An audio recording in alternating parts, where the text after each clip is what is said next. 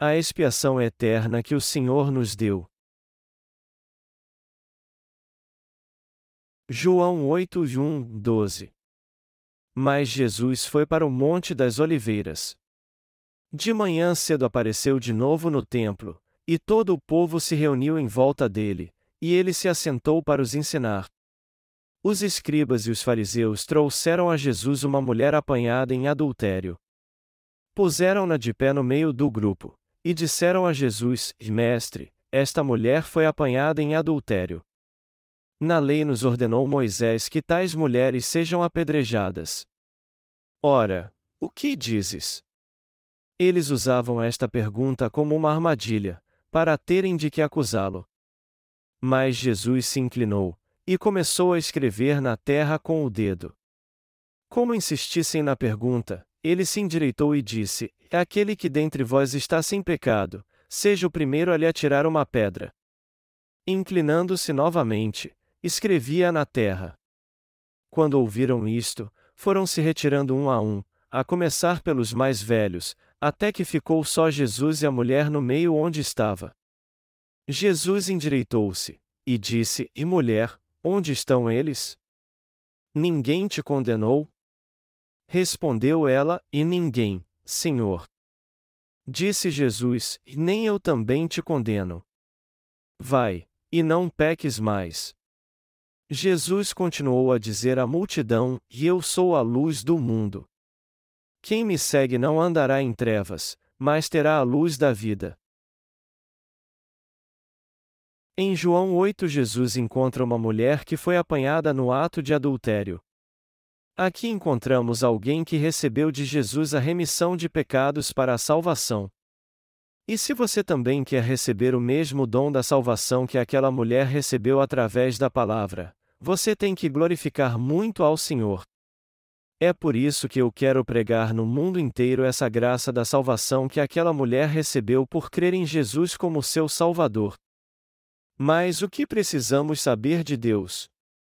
Todos que vivem nessa terra peçam a vida inteira.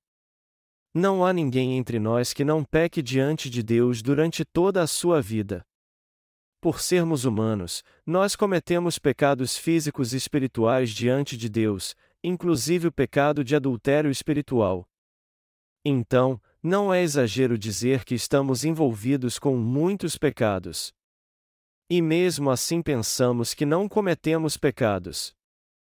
Mas a verdade é que toda nossa vida está em pecado. Onde estão aqueles que vivem em meio às pessoas deste mundo, mas que, aos olhos de Deus, não cometem pecados físicos e espirituais? Não há ninguém assim. Espiritualmente falando, todos neste mundo são como aquela mulher que foi apanhada no ato de adultério. Isso porque não há ninguém neste mundo, homem ou mulher, que não cometa adultério. Vocês concordam comigo? Nós meditamos na graça do Evangelho da Água e do Espírito dado por Deus quando vemos na palavra o relato daquela mulher apanhada no ato de adultério. A palavra de Deus diz que não há ninguém neste mundo que não comete pecado. Irmãos, eu estou errado por acaso? Ou eu estou certo? É impossível alguém neste mundo não pecar diante de Deus ou não cometer o pecado de adultério. Mas o problema é que todos que pecam não têm ideia do tipo de pessoas que são. Por que você acha que eles não têm a menor ideia do seu pecado? Porque eles pecam sua vida toda de uma forma muito natural. A verdade é que todos pecam. A verdade é que as pessoas vivem atoladas numa multidão de pecados, mas isso é algo tão natural que elas não consideram suas ações pecado. Nós pecamos desde que nascemos até o dia da nossa morte. O que nós temos que entender é que não foi apenas aquela mulher que foi apanhada no ato de adultério. Todos vivem cometendo adultério em seus pensamentos, em seus atos e no seu coração. Essa é a realidade do nosso coração. Já que nós seres humanos cometemos muito pecado de adultério diante de Deus, sempre procuramos esconder nossa própria vergonha. Por mais santo que uma pessoa possa ser em sua aparência, por mais que alguém se considere um cavalheiro ou uma dama, todos são seres pecaminosos que vivem cometendo adultério. A verdade é que Deus está certo ao dizer que somos pecadores. Mas algo que nos faz ser gratos é saber que todo aquele que crê no Evangelho da água e do Espírito pode receber a remissão de pecados. Nós somos muito gratos porque somos os pecadores que receberam a remissão dos nossos pecados pela fé no Evangelho da salvação, ou seja, no Evangelho da água e do Espírito, e podemos viver para sempre. Todos nós somos pessoas que cometem pecados físicos e espirituais. Por isso, você tem que receber a salvação crendo no Evangelho da água e do Espírito que Jesus nos deu. Se Jesus Cristo se tornar seu Salvador pelo Evangelho da água e do Espírito agora, você pode ser uma pessoa feliz pela fé neste Evangelho. Cada um de nós comete adultério perante Jesus a vida toda, mas ele tirou os pecados do mundo de uma vez ao ser por João Batista. Portanto, se você receber a remissão de pecados pela fé no Evangelho da água e do Espírito, você não será mais feliz do que as outras pessoas? Irmãos, dentre todas as pessoas que vivem neste mundo, as mais felizes são aquelas que receberam a remissão dos seus pecados são aqueles que receberam a remissão de pecados por crerem no Evangelho da água e do Espírito.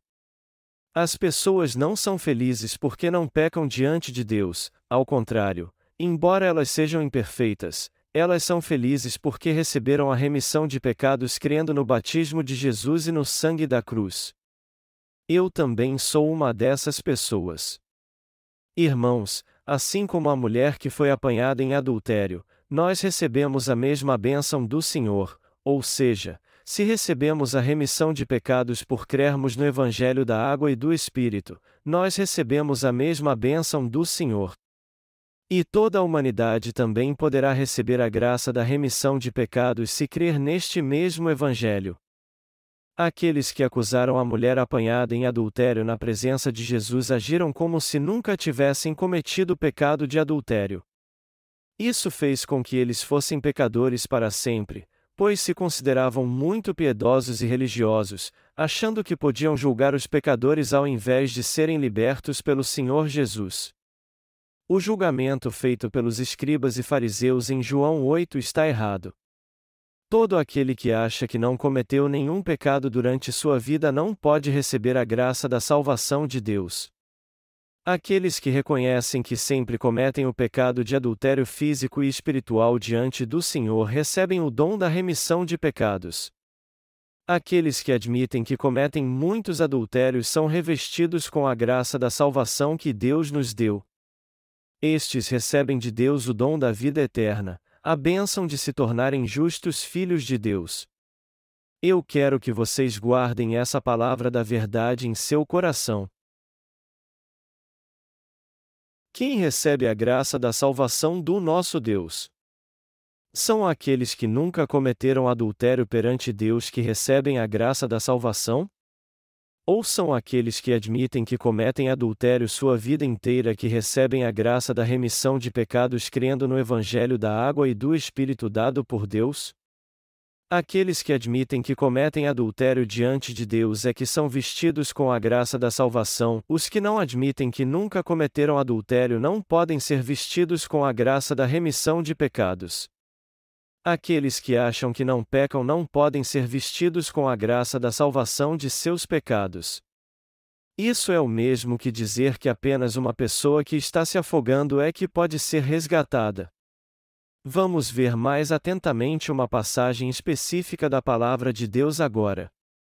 Eu estou falando de quando o Senhor vestiu uma mulher com a graça da salvação. Vamos ler João 8, 3 e fim 4, que diz: Os escribas e os fariseus trouxeram a Jesus uma mulher apanhada em adultério. Puseram-na de pé no meio do grupo, e disseram a Jesus: Mestre, esta mulher foi apanhada em adultério. A primeira coisa que temos que ver é por que os escribas levaram até Jesus aquela mulher apanhada em adultério. Eles a levaram perante ele para ostentar sua justiça? Ou eles fizeram aquilo que desonar quem peça diante de Deus? Os escribas e fariseus eram líderes religiosos, e ao levar aquela mulher até Jesus, eles estavam querendo realizar uma inquisição religiosa. Mas por que os fariseus queriam tentar Jesus?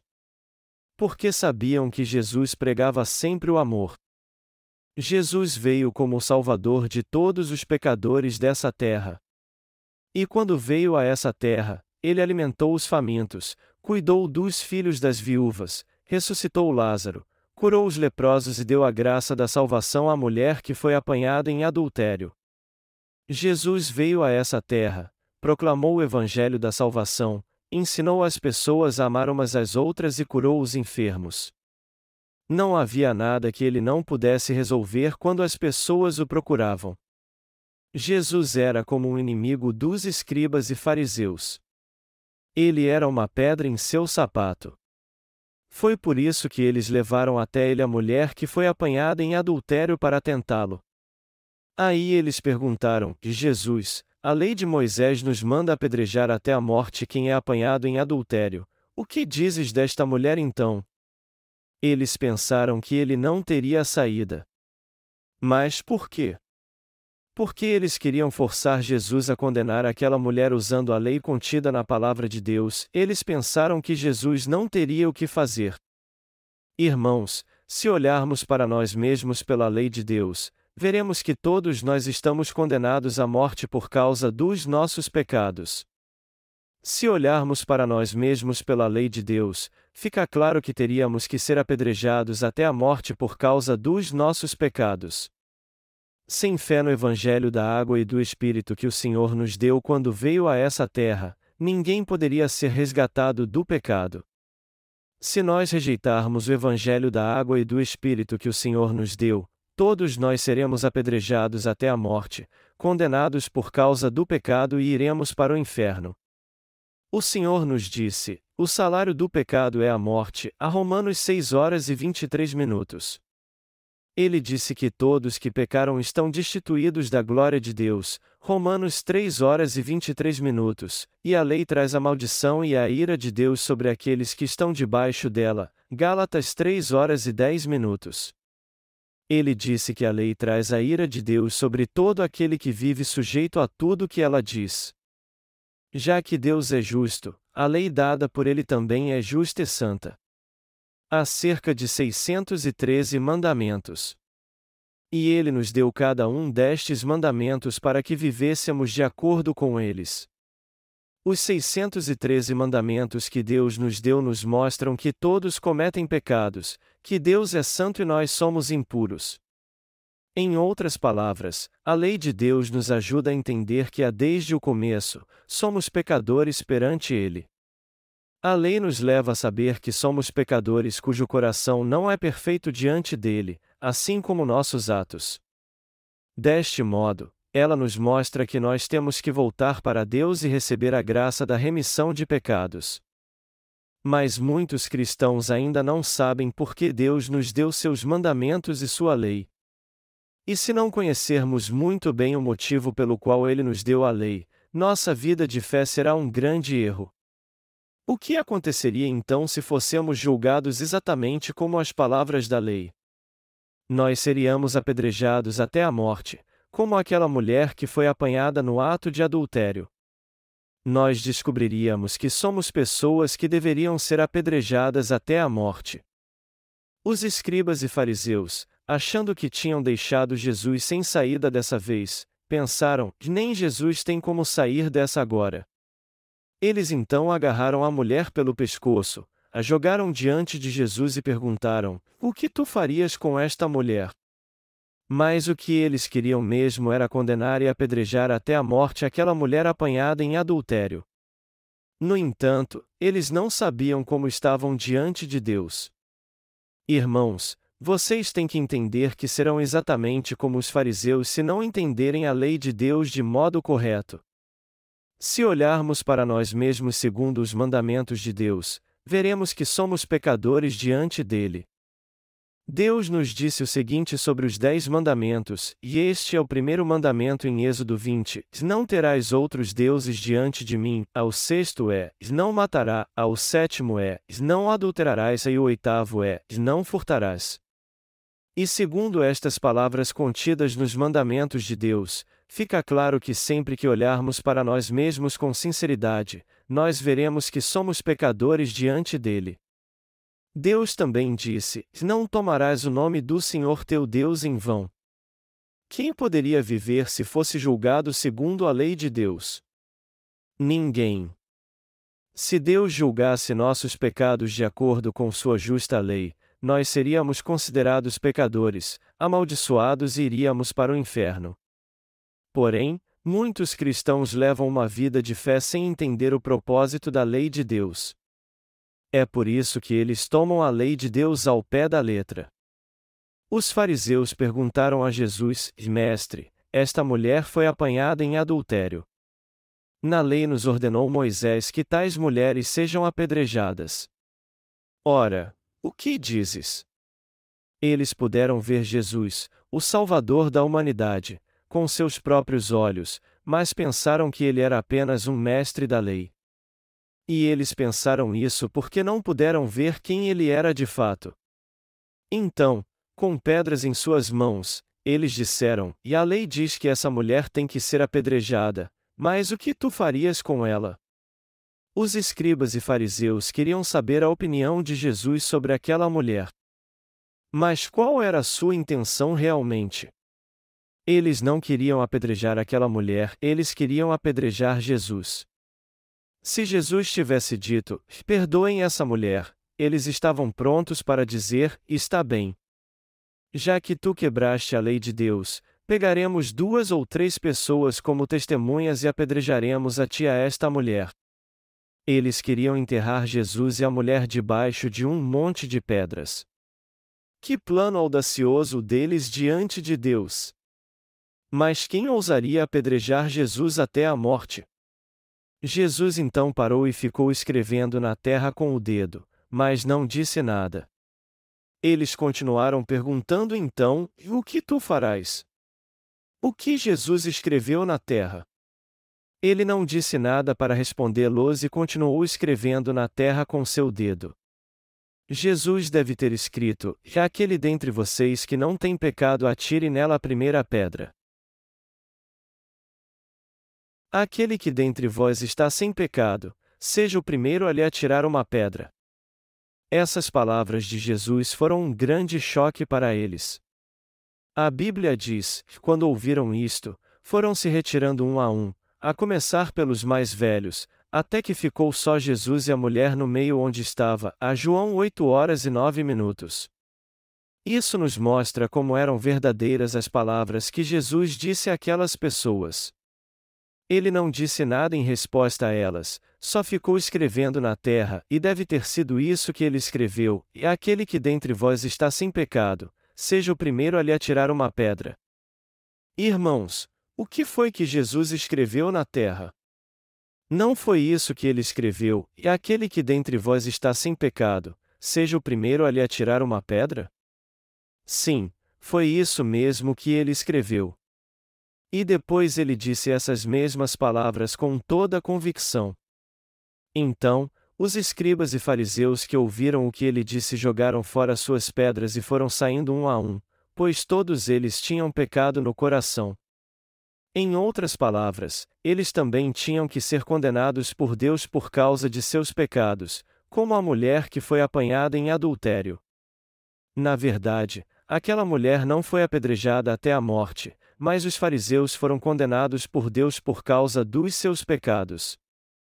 Aí então, com a consciência pesada, cada um deles jogou fora suas pedras e foi embora, começando pelos mais velhos. Parece que os mais velhos é que deram mais ouvidos às palavras de Jesus, ou talvez eles tenham entendido melhor suas palavras porque haviam cometido mais pecados que os outros. Irmãos, Vamos dizer que trouxéssemos uma mulher que cometeu adultério, pegássemos umas pedras e a cercássemos. Mas se Jesus nos dissesse: Aquele que dentre vós está sem pecado, seja o primeiro a lhe atirar uma pedra, qual seria a nossa reação? Já que aqui não há pecadores, porque todos nós cremos no Evangelho da água e do Espírito, nenhum de nós teria que ir embora. Irmãos, vocês têm pecado ou não? Vocês não têm pecado. Mas o que aquelas pessoas fizeram? Todas elas foram embora quando Jesus disse: Aquele que dentre vós está sem pecado, seja o primeiro a lhe atirar uma pedra. O pecado gravado no nosso coração. Quando tudo aquilo aconteceu, Jesus escreveu na terra duas vezes. Mas o que você acha que ele escreveu? Nosso Deus, o Deus que nos criou, escreveu duas coisas em nosso coração. Ele escreveu duas coisas no coração do homem. A primeira são os seus pecados, e a segunda é o Evangelho da Salvação que diz que o Senhor apagou todos eles. Está escrito em Jeremias 1 hora e 17 minutos, no Antigo Testamento, o pecado de Judá está escrito com um estilete de ferro, gravado com ponta de diamante na tábua do seu coração e nas pontas dos seus altares. Isso quer dizer que os pecados das pessoas estão gravados individualmente no seu coração e no livro do juízo de Deus. O pecado de Judá nesse versículo significa os pecados de toda a humanidade. Os pecados das pessoas estão gravados com estilete de ferro e ponta de diamante na tábua do seu coração e no livro do juízo.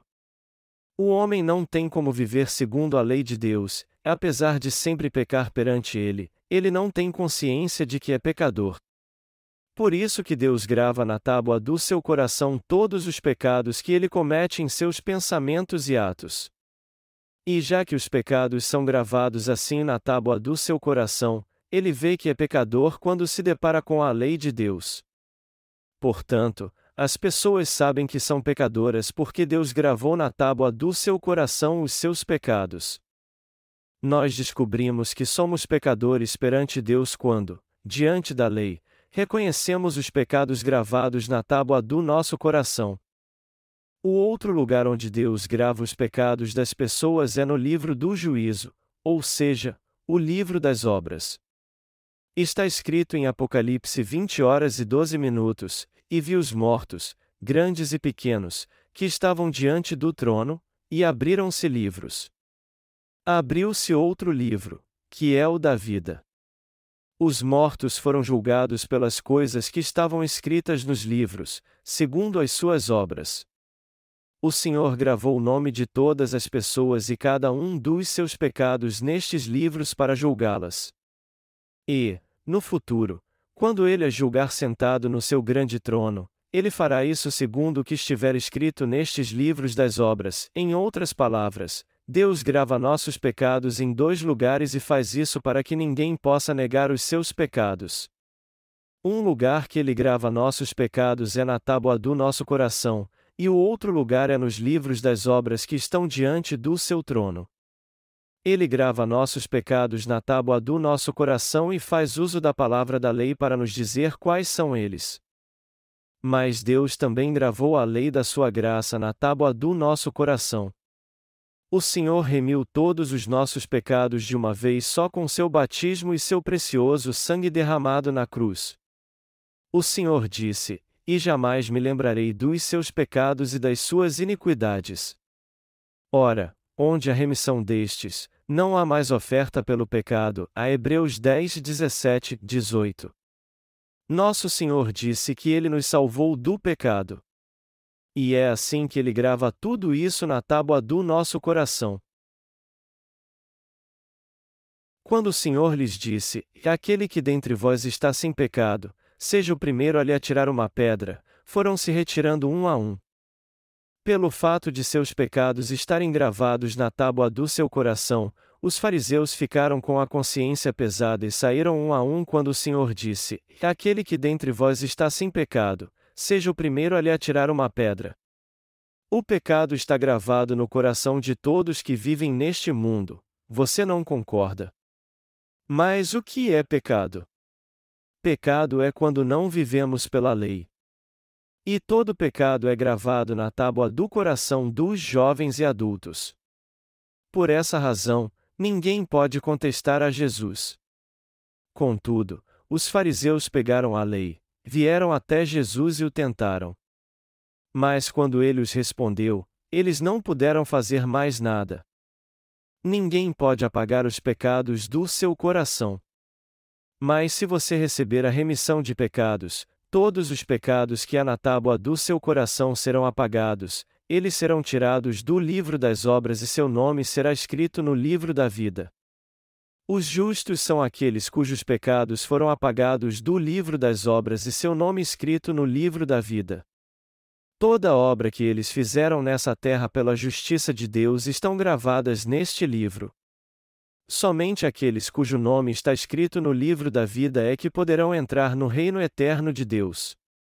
Todos os pecados das pessoas estão gravados nestes dois lugares. Você entende? É por isso que não há ninguém que não cometa pecado perante Deus. Todos nós cometemos o pecado de adultério e outros pecados diante de Deus, todos nós somos imperfeitos. Então, antes de termos encontrado o Evangelho da água e do Espírito que Jesus Cristo nos deu, tínhamos pecado na tábua do nosso coração, ou seja, na nossa consciência. E é por isso que as pessoas sofrem, porque têm pecados. Elas não têm a consciência tranquila e só vivem com medo. Elas sentem medo do homem e de Deus.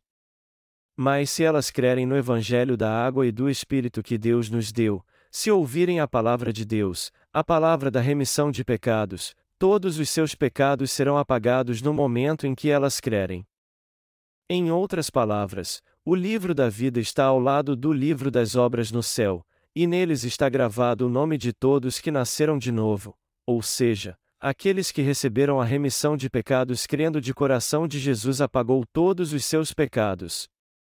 Portanto, as pessoas vão para o céu quando creem no Evangelho da água e do Espírito, não por elas não cometerem pecado. Todos cometem pecados, sem exceção. E eu digo que os escribas e fariseus também pecavam como a mulher que foi apanhada no ato de adultério. Irmãos, isso é verdade ou não? Todos nós cometemos os mesmos pecados. Para ser mais específico, os fariseus que condenaram aquela mulher haviam cometido mais pecados do que ela. Eles eram enganadores que tinham permissão para enganar o povo e extorquir dinheiro dos seus seguidores. Se nós olharmos pela lei de Deus, quem neste mundo não é ladrão? Todos vocês não são ladrões? Não existe ninguém neste mundo que não seja um ladrão. Não há ninguém que não quebre a lei de Deus. Todos são pecadores. Todavia, ninguém é justo porque não tem pecado. Todos nós pecamos, porém nossos pecados são apagados pela fé no Evangelho da água e do Espírito. Essa fé é muito importante. E é importante confirmarmos através da palavra de Jesus, o nosso Salvador, se ele apagou nossos pecados ou não, e se realmente temos fé que ele apagou todos eles. Todos pecam durante sua vida inteira, mas o que vai determinar se você vai para o céu é se você crê ou não. O que faz com que alguém seja vestido com a graça da salvação de Deus é o fato de ele crer na sua palavra ou não. O que você acha que a mulher que foi apanhada no ato de adultério fez naquele momento? Antes de os escribas e fariseus irem embora, ela deve ter pensado que iria morrer. Talvez ela tivesse lágrimas nos olhos, pois todos que enfrentam a morte ficam muito sensíveis e com o coração aberto. As pessoas que enfrentam a morte agem assim. Se alguém enfrenta a morte, ele diz: tudo bem. Eu mereço mesmo morrer. Por favor, receba minha alma e tenha misericórdia de mim. Ele implora pelo amor de Deus. Mas aquela mulher não disse: Senhor, eu errei. Por favor, perdoe o meu pecado. Pelo contrário, ela disse: Senhor, por favor, me salve de todos os meus pecados. Eu preciso do teu amor, da tua misericórdia e da tua salvação. Eu preciso que em teu amor, tu tenhas misericórdia de mim. Aquela mulher pensou que iria morrer por causa dos seus pecados, fechou seus olhos e confessou tudo o que havia no seu coração para o Senhor. Mas Jesus disse a ela: E mulher, onde estão eles? Ninguém te condenou? Ela então abriu os olhos e viu que não havia mais ninguém ali. Então ela respondeu: E ninguém, Senhor. E o que o Senhor disse a ela depois disso foram palavras da sua graça para ela. Disse Jesus: Nem eu também te condeno. Vai, e não peques mais. Irmãos, aquela mulher foi vestida da graça da salvação pelas palavras que o Senhor lhe disse naquela hora. Nosso Senhor disse àquela mulher: Nem eu também te condeno. E ao dizer isso a ela, essa foi a confirmação de que ela foi salva de todos os seus pecados. Isso porque o Senhor levou todos os seus pecados de uma vez quando foi batizado por João Batista. Dali por diante, ela não seria mais condenada por causa dos seus pecados, já que Jesus foi batizado por João Batista e levou todos os pecados daquela mulher, ele teve que ser pendurado na cruz e condenado em seu lugar. Dali por diante, ela não seria mais condenada. Aos olhos de Deus, essa é a verdade. Foi por isso que ele pôde dizer a ela: E nem eu também te condeno. Irmãos, aquela mulher foi vestida com a graça da salvação de Jesus Cristo. Se o Senhor tivesse dito as mesmas palavras para vocês, vocês teriam acreditado? Vocês teriam acreditado se o Senhor dissesse: E eu lhes digo, vocês receberam a salvação de todos os seus pecados? Irmãos, nosso Senhor nos deu realmente a remissão dos nossos pecados. Ele disse claramente: Eu salvei todos vocês dos seus pecados com o Evangelho da água e do Espírito. Todos precisam ouvir essa voz. E todo aquele que ouvir essa voz em seu coração, que entender as palavras que o Senhor disse e crer nelas, será vestido com a graça da salvação. Nós não temos outra escolha senão nos confessarmos diante de Deus assim quando ouvirmos a doce voz do Senhor e Deus, eu não tenho nada de bom. E nada do que eu fiz é bom também. Se tu me pedires para apresentar a ti o que eu fiz de bom, eu não fiz nada além de pecar. Mas tu se tornaste meu Salvador pelo Evangelho da água e do Espírito. Tu purificaste todos os meus pecados de uma vez pela palavra do Evangelho da água e do Espírito. Jesus, eu creio que tu és o meu Senhor. Se nós dissermos isso, o Senhor dirá: E nem eu também te condeno. João 1 hora e 12 minutos diz: Mas a todos os que o receberam, aqueles que creem no seu nome, deu-lhes o poder de serem feitos filhos de Deus. Nosso Senhor deu a bênção de ser tornar filhos de Deus aqueles que creem no Evangelho da água e do Espírito.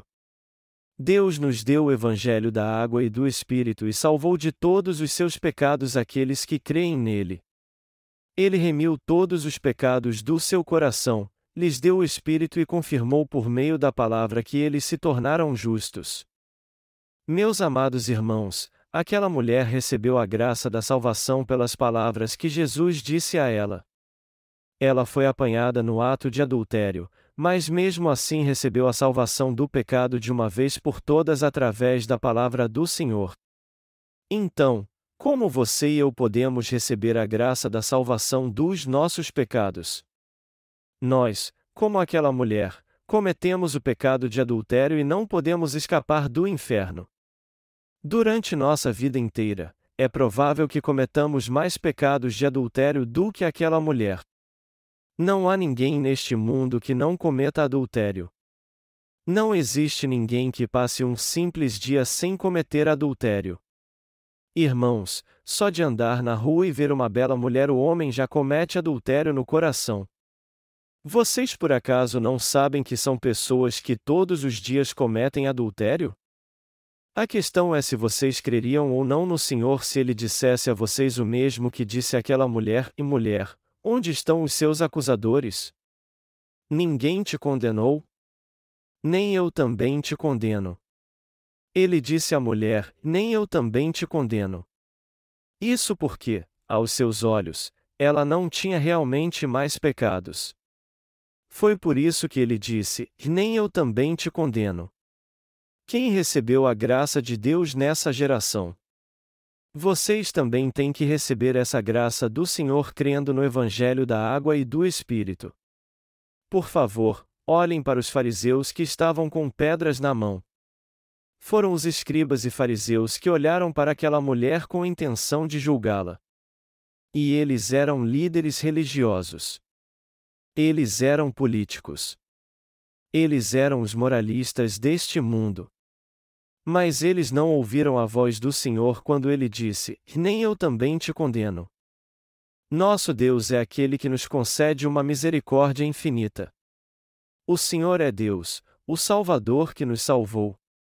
Ele é o Deus de amor. Nosso Senhor é um Deus justo, mas seu amor é maior do que sua justiça. Alguém que tem pecado diante de Deus será condenado e lançado no inferno, mas já que o seu amor é maior que a sua justiça, ele enviou seu único filho, Jesus Cristo, transferiu todos os nossos pecados para ele, o sentenciou à morte para pagar o salário do pecado, e tornou aqueles que creem nele como seu Salvador seus filhos e justos. Nós podemos ouvir em toda a Bíblia a palavra de Deus que diz: Nem eu também te condeno. No Antigo Testamento, o povo de Israel sacrificava bodes e ovelhas a Deus e dizia: E Deus, eu te ofereço isso como preço pelos meus pecados, mas o Senhor hoje não quer mais nossas ofertas. Ele disse: Ide, porém, e aprendei o que significa de misericórdia quero, e não sacrifícios. Pois eu não vim chamar os justos, e, sim, os pecadores ao arrependimento. A Mateus 9 horas e 13 minutos. Deus não quer nossas ofertas, Ele quer nos dar o grande amor do Evangelho da água e do Espírito que nos salvou. Você entende isso? Ele é o Deus desse tipo de amor. Deus tinha que julgar os pecadores, mas ele enviou seu único filho a essa terra, transferiu os pecados do mundo para ele em seu batismo e fez com que ele fosse morto na cruz. O Senhor odeia todos os pecados, mas ama aqueles que são sua imagem e semelhança. Já que Deus nos amou de tal maneira com seu grande amor, ele decidiu nos fazer seus filhos antes mesmo da criação, Deus nos criou para nos fazer seus filhos nos vestindo com o amor de Jesus Cristo. Este é o amor de Deus para o ser humano que ele criou, é o seu amor para cada um de nós. Você compreende? Se Deus nos tratasse segundo a sua justiça, nós morreríamos segundo o justo juízo do pecado. Irmãos, como foi que o Senhor nos salvou quando veio a essa terra? Vamos ver o que o Antigo Testamento diz sobre isso. O sacrifício do dia da expiação. Se lermos o Antigo Testamento, nós veremos que alguém que havia cometido pecado tinha que levar ao tabernáculo um bode ou uma ovelha, transferir seu pecado para ele impondo as mãos sobre sua cabeça, pois assim ele receberia a remissão de pecados sacrificando o animal ali, colocando seu sangue nas pontas do altar de ofertas queimadas e derramando o restante do sangue na base do altar. Levítico 4 e 27 e 34. Deus concedia a eles a remissão de pecados aceitando este sangue.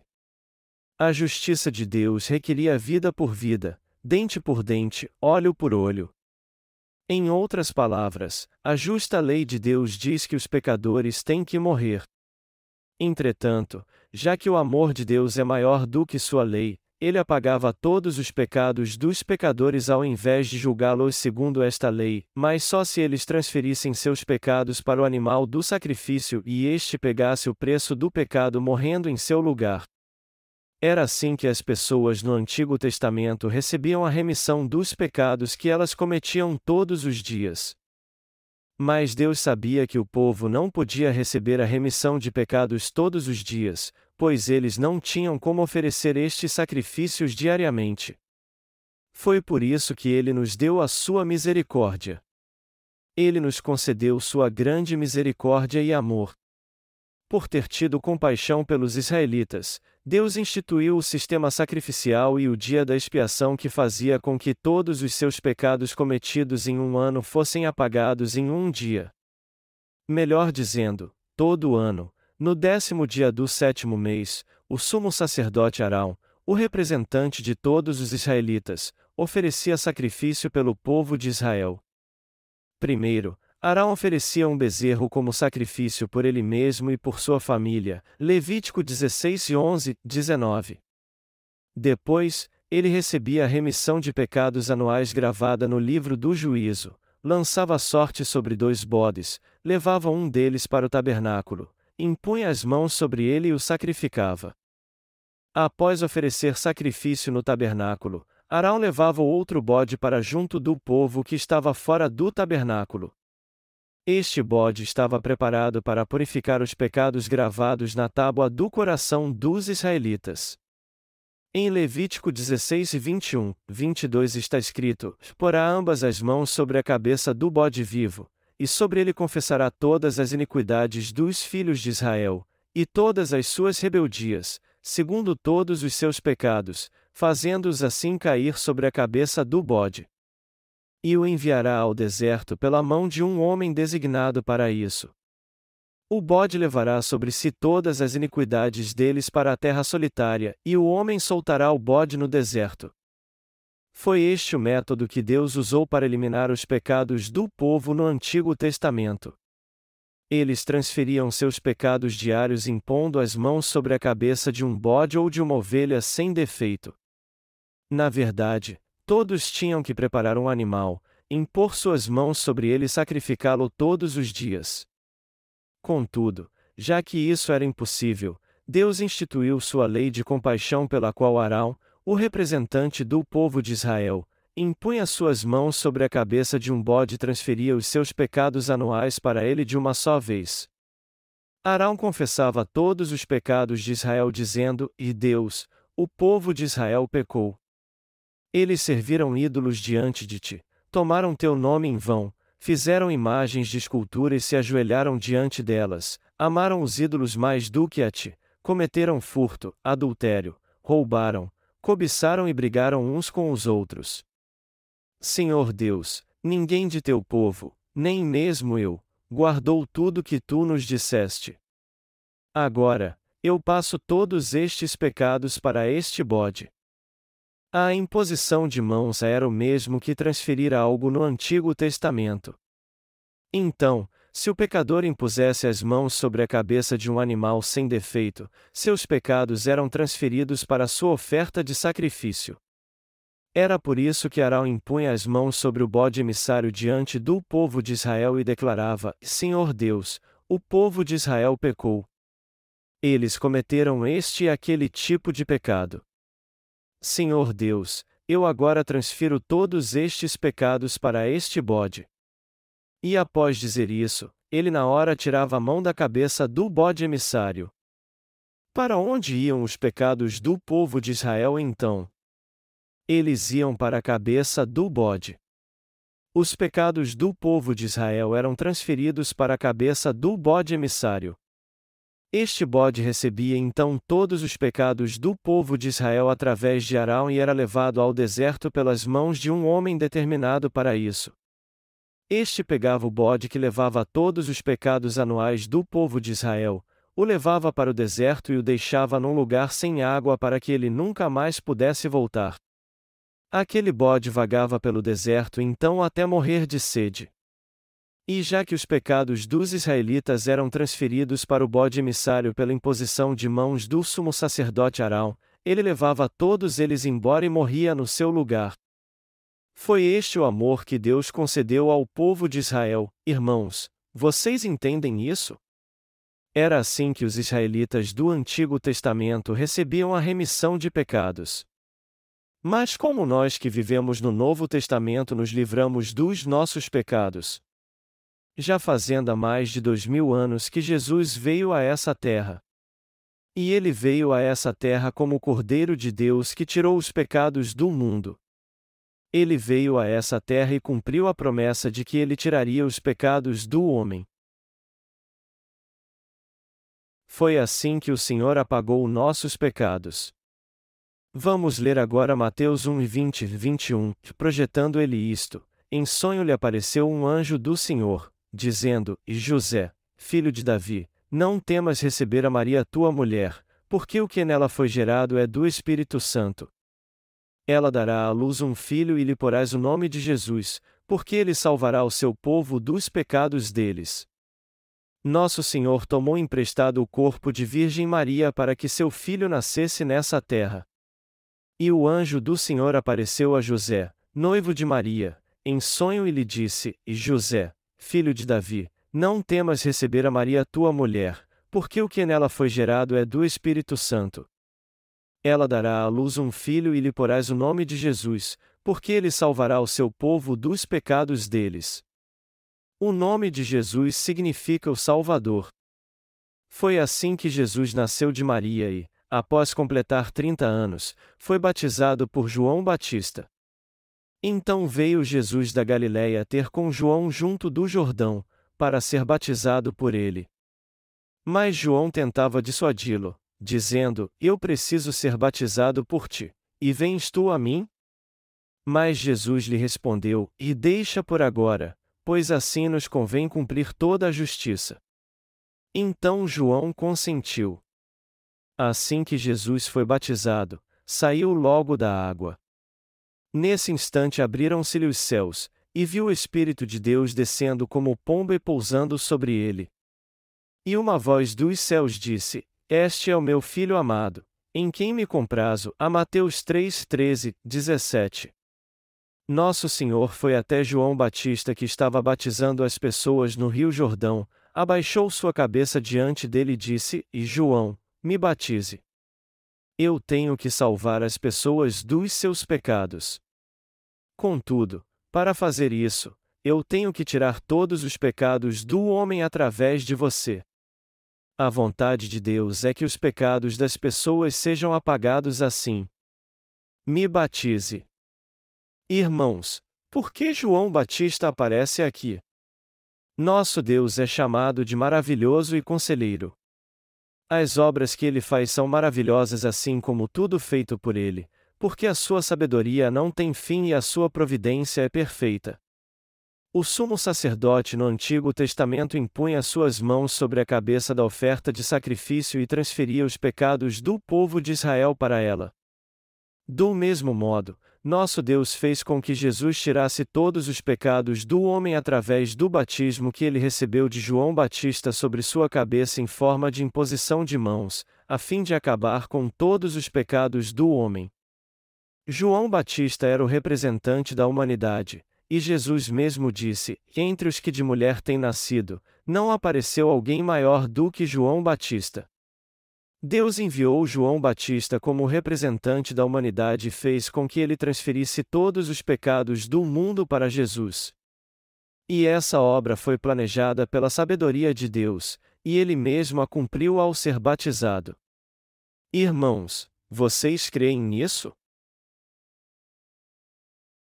O que aconteceria com a cabeça de Jesus se todos nós impuséssemos nossas mãos sobre ela para transferir nossos pecados para ele?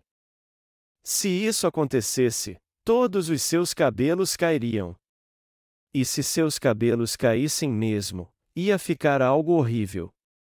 Por isso, Deus não agiu dessa maneira, mas transferiu todos os nossos pecados para Jesus através de João Batista pelo princípio da representação.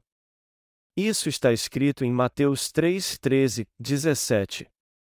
Então veio Jesus da Galiléia ter com João junto do Jordão, para ser batizado por ele. Isso aconteceu quando Jesus fez 30 anos. Jesus é o sumo sacerdote do reino dos céus. Vocês creem nisso? Os sumos sacerdotes, assim como os levitas que serviam no tabernáculo, só começavam sua função aos 30 anos, Números capítulo 4. Foi por isso que Jesus teve que esperar até fazer 30 anos. Então, quando fez 30 anos, ele cumpriu a função de sumo sacerdote celestial. Então veio Jesus da Galiléia ter com João junto do Jordão, para ser batizado por ele. Mas João tentava dissuadi-lo, dizendo: Eu preciso ser batizado por ti, e vens tu a mim? João Batista é o representante terreno. Então, Quem é o representante do reino dos céus? Jesus Cristo. Foi aí que se deu o encontro entre o representante terreno e o representante do reino dos céus. Mas quem é maior então, o representante terreno ou o representante do reino dos céus? O representante do reino dos céus é maior. João Batista, que repreendia o povo dizendo: E raça de víboras, arrependam-se, se sujeitou a Jesus quando teve um encontro com ele. É como se ele tivesse dito: Ó oh meu Deus, o que tu estás fazendo vindo a mim? Eu preciso ser batizado por ti, eu preciso ir até ti. Como podes tu vir a mim? Porém, Jesus disse: E me batize agora. Faça isso agora. Nos convém cumprir toda a justiça, a obra que apagará todos os pecados. Eu tirarei todos os pecados do mundo quando for batizado por ti. Como representante da humanidade, transfira todos os seus pecados, todos os pecados do mundo para mim. Assim, João não pôde dizer outra coisa senão, e sim, Senhor, e o batizou, como está escrito, então João consentiu. E quando Jesus saiu das águas logo após ter sido batizado, os céus se abriram e Deus disse: este é o meu filho amado, em quem me comprazo. Irmãos, as portas do céu se abriram quando Jesus tirou todos os pecados do mundo. O livro de Mateus explica isso muito bem. Em verdade vos digo que, entre os que de mulher têm nascido, não apareceu alguém maior do que João Batista, contudo, o menor no reino dos céus é maior do que ele. Desde os dias de João Batista até agora, faz-se violência ao reino dos céus, e pela força apoderam-se dele. Pois todos os profetas e a lei profetizaram até João. E, se quiserdes dar crédito, ele é o Elias que havia de vir. Quem tem ouvidos para ouvir, ouça, a Mateus 11 e 11, 15. Nosso Senhor disse que João Batista é o maior entre os nascidos de mulher. Isso significa que ele é o representante de toda a humanidade. Ele também diz que todos os profetas e a lei profetizaram até João Batista, que desde os dias de João Batista faz-se violência ao reino dos céus. Mateus 11, 12, 13. Jesus tirou todos os pecados do homem quando foi batizado por João Batista. Foi por isso que ele disse à mulher apanhada em adultério em João 8: Nem eu também te condeno. Ele estava dizendo: E eu vim a essa terra por pessoas como você, que cometem adultério, e tirei todos os seus pecados quando foi batizado para salvá-las. E já que eu levei todos os seus pecados, eu não posso condená-la. Por isso, Jesus teve que ser condenado. Já que Jesus tirou todos os pecados do homem quando foi batizado por João Batista, o representante da humanidade, ele teve que ser condenado para pagar por estes pecados.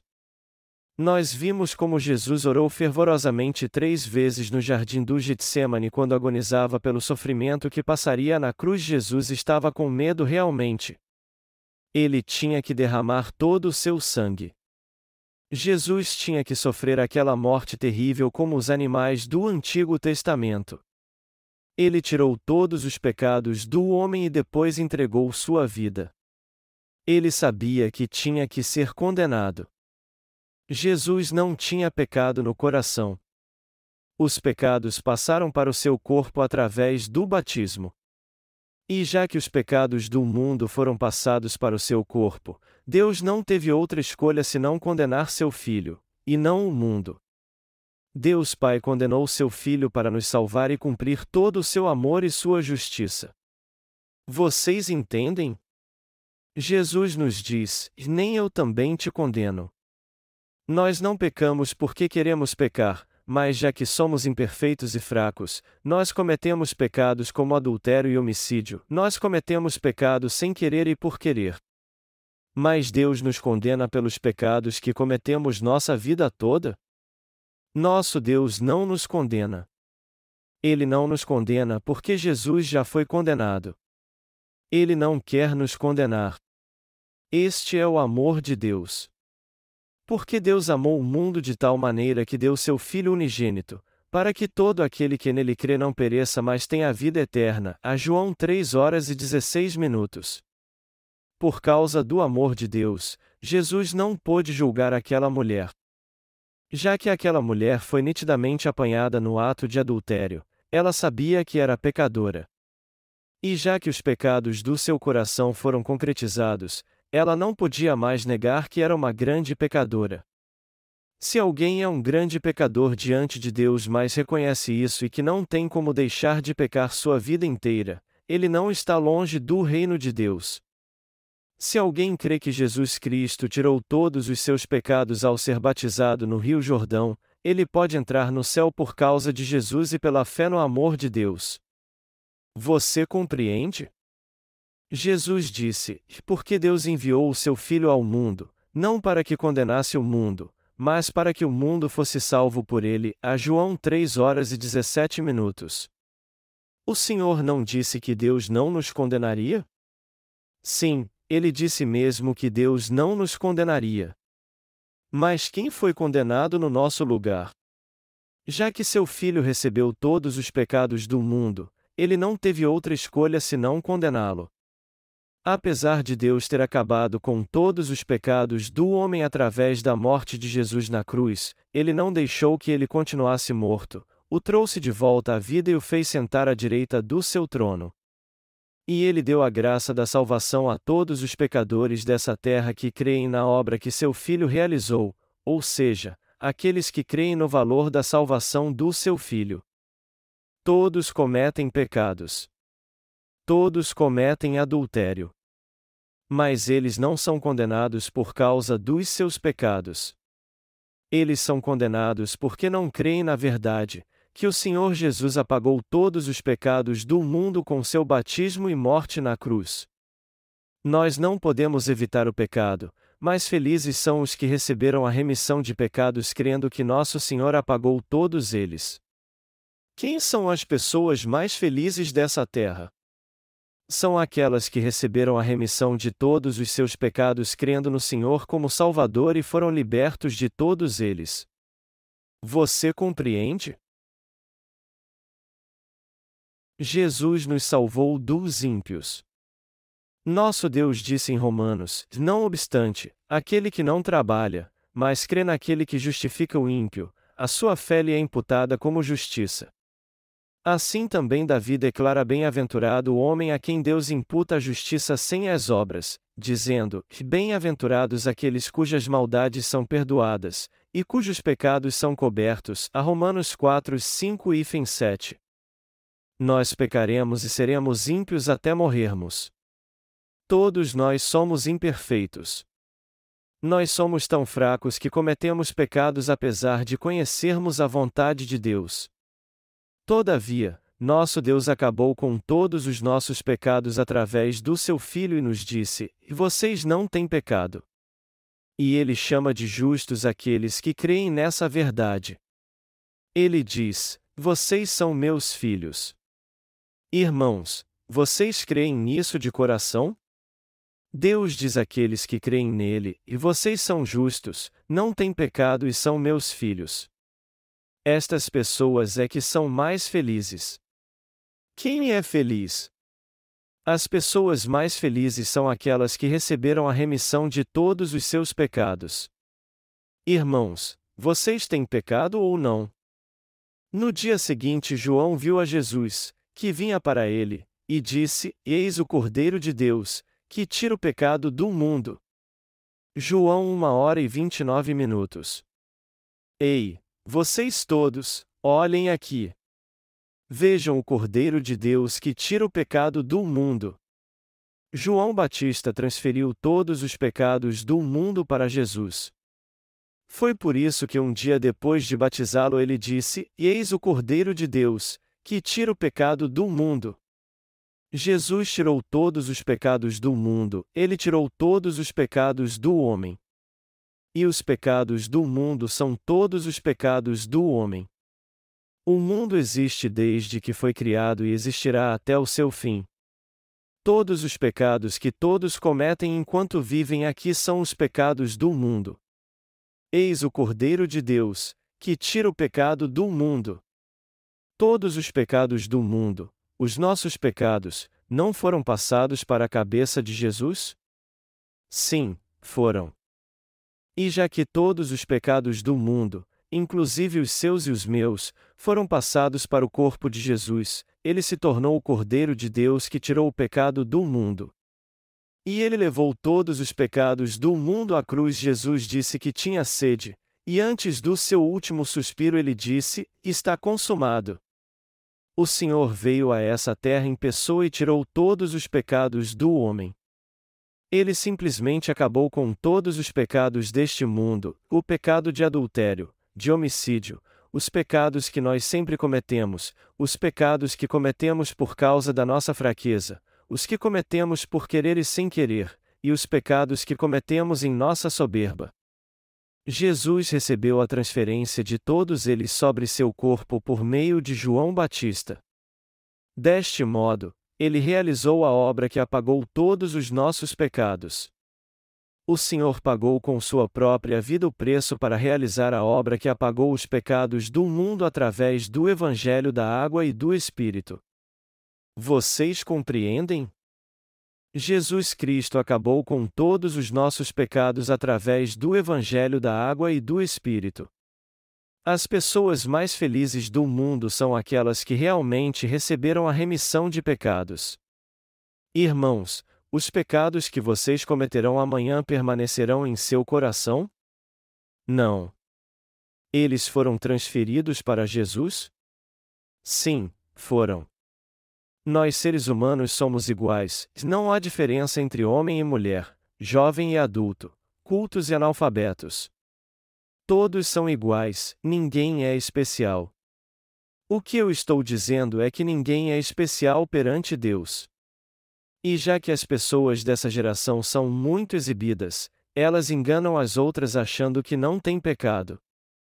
Mas a verdade é que elas vivem em pecado, pois o mundo inteiro peça cada vez mais. Aqueles que não têm pecado são realmente felizes. Uma pessoa que tem muito dinheiro é feliz? Os ricos são felizes? Alguém é feliz por ter saúde? Uma pessoa realmente feliz é aquela que não tem pecado diante de Deus? Por mais distinto que alguém possa parecer por fora, ele não passa de um homem miserável que tem pecado no coração. Alguém assim morrerá de medo quando for amaldiçoado e condenado por Deus. Um pecador não pode olhar para o céu sem se envergonhar. Como pode um pecador olhar para o céu sem se envergonhar? Um pecador não pode olhar para o céu sem culpa. No entanto, aqueles que creem no Evangelho da Água e do Espírito e receberam a remissão de pecados são ousados. Eu não tenho pecado. Obrigado, Senhor. Eu te louvo por teres salvado alguém como eu do pecado. Deus, eu te agradeço por teres acabado com meus pecados, embora eu seja imperfeito. Aleluia! Eu creio no teu amor. Eu creio em ti hoje e vou crer amanhã também. E eu vou crer em ti depois de amanhã também. Eu não tenho mais pecado e por isso te louvo, Senhor. Aquele que recebeu a remissão de pecados e a graça de Deus crendo no Evangelho da Água e do Espírito é a pessoa mais feliz dessa terra. Irmãos, vocês têm pecado? Vamos fazer uma contagem agora. Levante a mão quem que não tem pecado. Pelo que eu vejo, todos levantarão a mão. Podem abaixar as mãos agora. Se o pastor de outra igreja disser, levante a mão quem não tem pecado, ninguém vai levantar a mão. Eu não vou dizer o nome, mas há uma igreja que, quando o pastor acaba sua pregação, ele pergunta a milhares de pessoas que lá estão: e irmãos, aqueles que não têm pecado levantem as mãos, por favor, mas poucos levantam as mãos. O pastor dá uma pausa e diz então: E aqueles que têm pecado levantem as mãos, por favor. Aí todos na igreja levantam as mãos. O pastor dá outra pausa então e pergunta: O que eu tenho feito até agora? Aí ele dá outra pausa e pensa como aquilo pôde acontecer. Por que aquilo aconteceu naquela igreja? Porque ninguém lá conhecia o Evangelho da água e do Espírito. Nós que cremos no Evangelho da água e do Espírito temos pecado? Não, nós não temos nenhum pecado. Irmãos, por que podemos dizer que não temos pecado? Já que o Senhor tirou todos os nossos pecados ao ser batizado por João Batista no Rio Jordão, ele foi crucificado. Já que o seu e o meu problema com o pecado foi completamente resolvido com essas palavras: e Eis o Cordeiro de Deus, que tira o pecado do mundo. E a está consumado, nós podemos dizer que não temos pecado. Mas quando nós dizemos que não temos pecado, isso não significa que não pecamos. Irmãos, aquela mulher recebeu a remissão de pecados pela palavra de Jesus. É por isso que lemos na Bíblia que a mulher que foi apanhada no ato de adultério foi vestida com a graça da salvação de Jesus Cristo. Mas por quê? Porque ela recebeu a graça da salvação do Senhor pela fé. Mas os escribas e fariseus que fingiam ser santos e procuravam esconder os seus pecados deixaram Jesus. Para onde vocês acham que eles foram depois que deixaram Jesus? Eles foram para o inferno por causa dos seus pecados.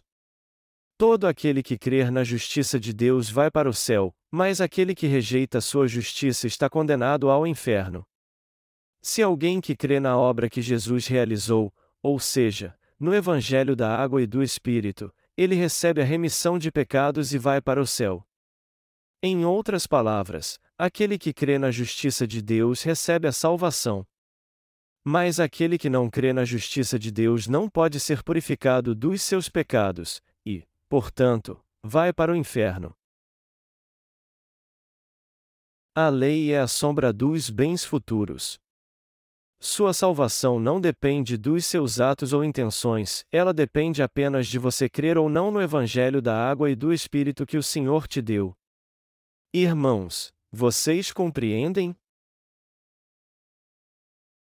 Vamos ler Hebreus 10 1, 9, e a lei, tendo a sombra dos bens futuros, e não a imagem exata das coisas, não pode nunca, pelos mesmos sacrifícios que continuamente se oferecem de ano em ano, aperfeiçoar os que se chegam ao culto.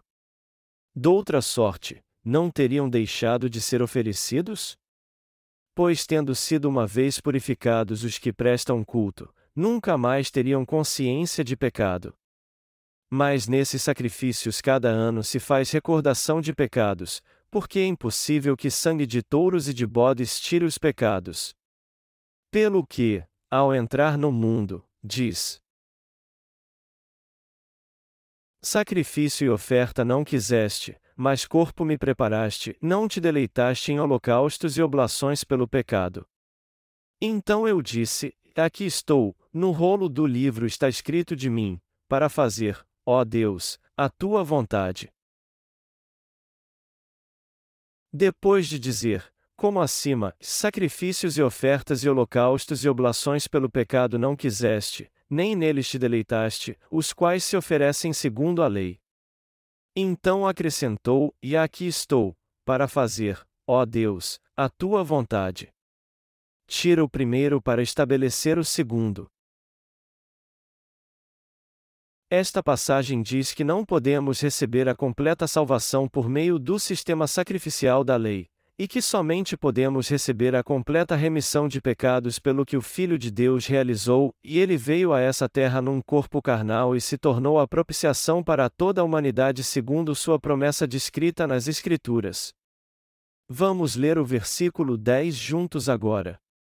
Nessa vontade é que temos sido santificados pela oferta do corpo de Jesus Cristo, feita uma vez por todas.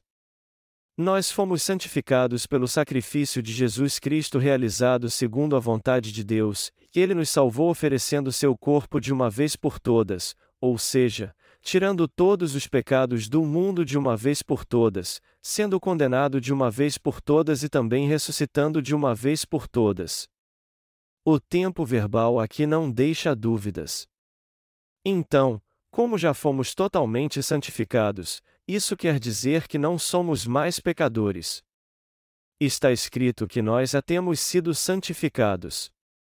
Irmãos, vocês foram santificados então? Mas este, havendo oferecido, para sempre, um único sacrifício pelos pecados, assentou-se à destra de Deus. Daí por diante espera que os seus inimigos sejam postos por estrado dos seus pés, porque com uma só oferta aperfeiçoou para sempre os que estão sendo santificados. A Hebreus 10, 12, 14. O Senhor nos fez perfeitos para sempre. Nós teremos pecados mesmo que amanhã pequemos em nossa fraqueza? O Senhor não levou até mesmo estes pecados quando foi batizado por João Batista? Sim, ele levou todos eles de uma vez. Jesus tirou todos os pecados que cometeremos amanhã, aqueles que cometeremos depois de amanhã e todos os pecados que ainda cometeremos. Mas nós temos que pecar mais para desfrutarmos ainda mais da graça de Deus? Não, jamais devemos fazer isso. Como devemos viver então? Nós já fomos santificados porque cremos de coração no Evangelho da Água e do Espírito. Não há nenhum único pecado em nosso coração. É por isso que temos que fazer a boa obra de Deus a partir de agora. O apóstolo Paulo disse: Não reine, portanto, o pecado em vosso corpo mortal, para lhe obedecerdes em suas concupiscências.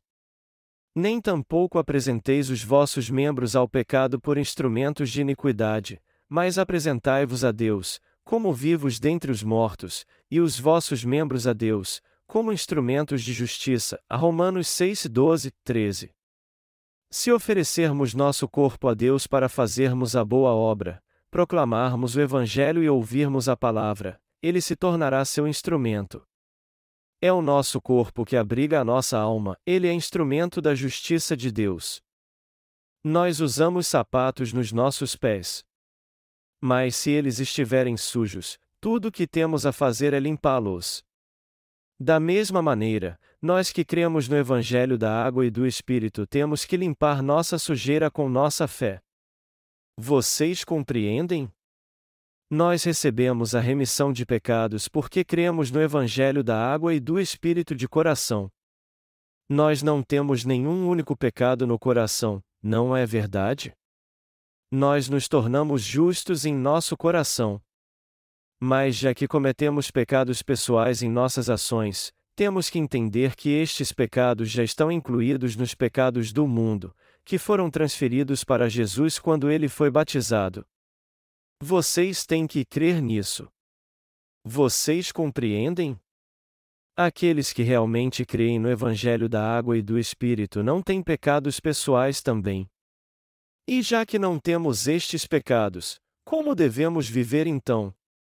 Tudo o que temos a fazer é dedicar sempre nosso corpo e nosso coração para fazermos a boa obra. Irmãos, vocês compreendem? Vocês não devem ir para o baile quando sentirem vontade, ao contrário, vocês devem vir para a igreja a fim de ouvirem a palavra de Deus. Vocês devem ter comunhão com seus irmãos, com os pastores da Igreja de Deus e fazer sua obra. Eu espero que vocês obedeçam ao seu pastor quando ele pedir a vocês para colocar cartazes, pregar o Evangelho junto com a igreja e orar por ela. Se vocês fizerem isso, seu corpo e seu coração farão com que vocês tenham a vida santificada dos justos. Se dedicarmos nosso corpo à boa obra, nós seremos purificados física e espiritualmente. Apesar de nossos atos ainda serem um pouco imperfeitos, se o nosso coração for santificado crendo no Evangelho da água e do Espírito, nós nos tornaremos os justos que não têm pecado no coração e iremos para o céu. Não se preocupem. A Bíblia diz que o Senhor apagou todos os nossos pecados de um modo perfeito e para sempre. O Espírito Santo também nolo testifica. Primeiro diz: E esta é a aliança que farei com eles depois daqueles dias, diz o Senhor: porei as minhas leis em seus corações, e as escreverei em seu entendimento. Então acrescenta: E jamais me lembrarei dos seus pecados e das suas iniquidades. Ora, onde a remissão destes, não há mais oferta pelo pecado. A Hebreus 10, 15, 18. Irmãos, vocês entendem bem esta passagem? Quando ela diz, de onde a remissão destes, isso quer dizer que todos os pecados foram remidos. O Senhor é nosso Salvador. O Senhor que veio por meio do Evangelho da Água e do Espírito é nosso Salvador. Vocês creem nisso, irmãos? Vocês têm que crer no Evangelho da Água e do Espírito e receber a remissão de pecados no coração. O Evangelho da Água e do Espírito é o Evangelho da remissão de pecados, e este Evangelho é a maior bênção da salvação de Deus que nos traz a vida eterna. Você e eu recebemos a maior de todas as bênçãos. Aleluia! Você que veio para a Igreja de Deus é alguém muito abençoado. Os servos de Deus, mesmo que não sejam muitos, estão pregando o verdadeiro Evangelho. Vocês são santos que ouviram a palavra de Deus pela boca dos seus servos, sua alma é muito abençoada, não é? Está escrito: Jesus continuou a dizer à multidão: E eu sou a luz do mundo. Quem me segue não andará em trevas, mas terá a luz da vida. A João 8 horas e 12 minutos. Eu espero que você conheça a verdade, que são palavras abençoadas para os nascidos de novo. Não existe nenhuma luz verdadeira neste mundo a não ser Jesus. Só Jesus é o nosso Salvador que nos salvou totalmente do pecado. Somente Ele é bom e o nosso Salvador. Somente Sua obra é a boa obra. Jesus disse: Eu sou a luz do mundo. Quem me segue não andará em trevas, mas terá a luz da vida. Já que cremos no Evangelho da Água e do Espírito, ele não nos disse para seguirmos a palavra de Deus daqui por diante? Isso significa então que nós temos que receber a remissão de pecados duas vezes? Não.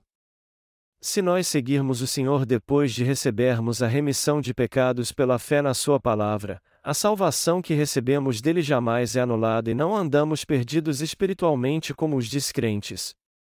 Melhor dizendo, nós não voltamos mais para nossa vida antiga. Irmãos, vocês entendem isso? Já que recebemos a remissão dos nossos pecados crendo no Evangelho da Água e do Espírito, temos que fazer parte da Igreja de Deus e viver pela fé crendo na Sua justiça. Mesmo depois de nascermos de novo crendo no Evangelho da Água e do Espírito, podemos viver em trevas e morrer se não fizermos parte da Igreja de Deus e crermos na palavra que ela prega.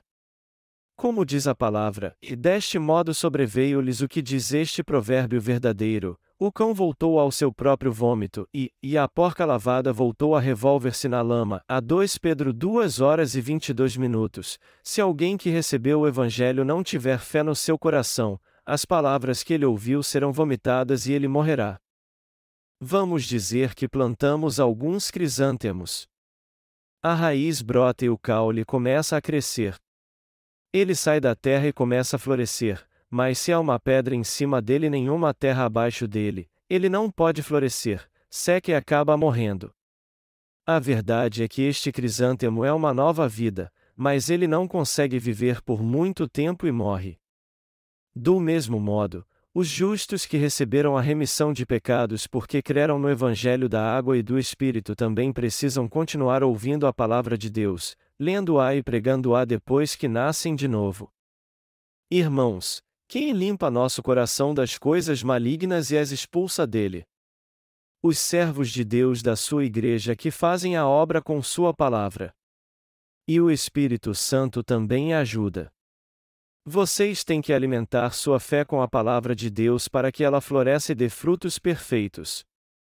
Deste modo, nós viveremos pela fé louvando ao Senhor por termos dado frutos perfeitos. Se nós ouvirmos as pregações dos mentirosos que não acreditam no Evangelho da água e do Espírito após recebermos a remissão de pecados, nós ficaremos doentes espiritualmente e morrermos. Portanto, você tem que se livrar de tudo que há no seu coração, a não ser da palavra de Deus que é pregada por homens de fé que creem no Evangelho da água e do Espírito. A alma dos justos que creem no Evangelho da água e do Espírito morrerá se eles comerem o veneno espiritual. O que eu quero dizer é que se alguém beber água envenenada, ele morrerá. Foi por isso que Deus separou as águas, as águas acima do firmamento e abaixo dele. Gênesis 1, 6 e 7. Os justos morrerão se ouvirem as palavras dos pastores que não nasceram de novo, pois eles dão águas poluídas para as almas inocentes. O povo de Israel celebrava a festa dos pães asmos por sete dias após a Páscoa. Isso significa que os nascidos de novo têm que crer totalmente segundo a palavra de Deus. Mas para os justos fazerem isso, eles têm que ouvir as palavras dos servos de Deus e se alimentar delas. Dessa maneira, nós viveremos e poderemos seguir o Senhor. Mas se comermos o pão levedado, nós morreremos. Se comermos o pão com fermento espiritual, nossa fé também morrerá. Se os justos se alegrarem com coisas onde há pensamentos e ensinos humanos, sua alma morrerá espiritualmente. O Senhor disse: Eu sou a luz do mundo. Quem me segue não andará em trevas, mas terá a luz da vida. Ele apontou para si mesmo e disse: Eu sou a luz do mundo. Quem me segue não andará em trevas. Ele disse isso de novo em João 15. E nós precisamos nos lembrar disso muito bem. Ele disse: Eu sou a videira verdadeira, e meu pai é o agricultor. Todo ramo em mim que não dá fruto ele o corta, e todo ramo que produz fruto ele o poda, para que produza mais fruto ainda. Nosso Senhor nos disse para segui-lo. Ele disse: E sigam-me, pois eu sou a luz do mundo. Jesus Cristo, sua palavra e sua igreja são de fato a luz do mundo. Irmãos, vocês entendem? Assim como a luz de um farol vista de longe é a salvação para um barco que está à deriva no mar escuro e com grandes ondas, Jesus Cristo e os servos de Deus são a luz da salvação para aquele que está dominado pelo pecado. Os servos de Deus estão na sua igreja, e aqueles que creem no Evangelho da água e do Espírito se tornam a luz do mundo simplesmente porque pregam a palavra. E eles não acrescentam a ela seus próprios pensamentos quando a pregam. Eles pregam a palavra pela fé exatamente como ela é. A Igreja de Deus é o lugar onde eles se reúnem, e ela é a luz neste mundo que jaz em trevas. O Senhor disse: Eu sou a luz do mundo. Quem me seguir receberá a salvação. Irmãos, o Senhor habita em nós agora. Ele habita em cada pastor e santo que crê no Evangelho da água e do Espírito. O Senhor deu aos santos a Igreja de Deus, e é por isso que eles fazem parte dela. Aquele que é guiado pela Igreja de Deus segue nosso Senhor, e seguir a Igreja dos nascidos de novo é o mesmo que seguir o Senhor. Portanto, Aqueles que são guiados pela Igreja são guiados pelo Senhor. Nosso Senhor nos salvou de todos os pecados através do Evangelho da Água e do Espírito. Ele salvou você e a mim do pecado e do juízo. Nosso Senhor disse: E amado, desejo que te vá bem em todas as coisas, e que tenhas saúde, assim como bem vai a tua alma. A 3 João 1 hora e 2 minutos. O que é o bem para a alma? É receber a remissão de pecados. A primeira coisa que temos que fazer é receber a remissão de pecados e a salvação de todos os pecados crendo no Evangelho da Água e do Espírito.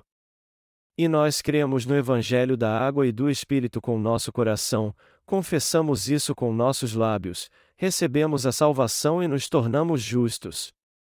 Já que nós nos tornamos justos por termos ouvido a palavra de Deus e nossa fé cresce muito rápido agora, nosso Deus nos dá saúde física e tudo o que fazermos dá certo. Mas se nossa alma não crescer pela fé no Evangelho da água e do Espírito, nós não poderemos mais receber nenhuma bênção neste mundo. Se os nascidos de novo buscarem apenas a prosperidade material, eles se tornarão homens carnais que não se importarão com sua alma. Todavia, se a alma de alguém for edificada pelo Evangelho da água e do Espírito, seu corpo será abençoado e ele viverá bem, sem se preocupar com nada. Este é o princípio que nos leva a receber as bênçãos de Deus. Esta é a vontade do nosso Pai. Nós temos que seguir a justiça do Senhor na sua igreja. Temos que seguir a luz da vida. A luz da vida é nosso Senhor.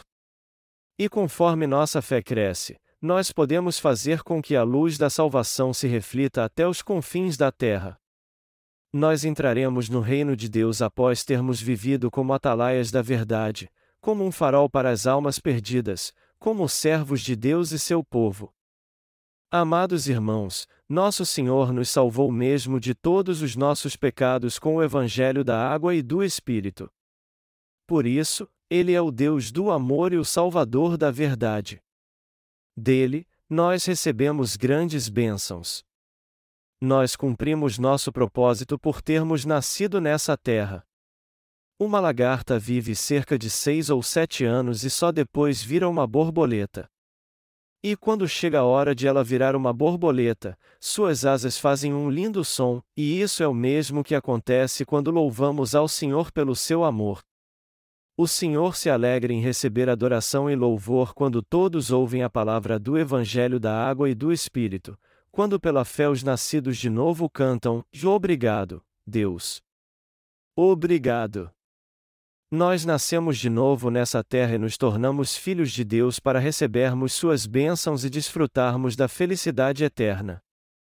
Deus nos criou e nós damos graças a Ele por termos nascido nessa terra e recebido a salvação de todos os nossos pecados.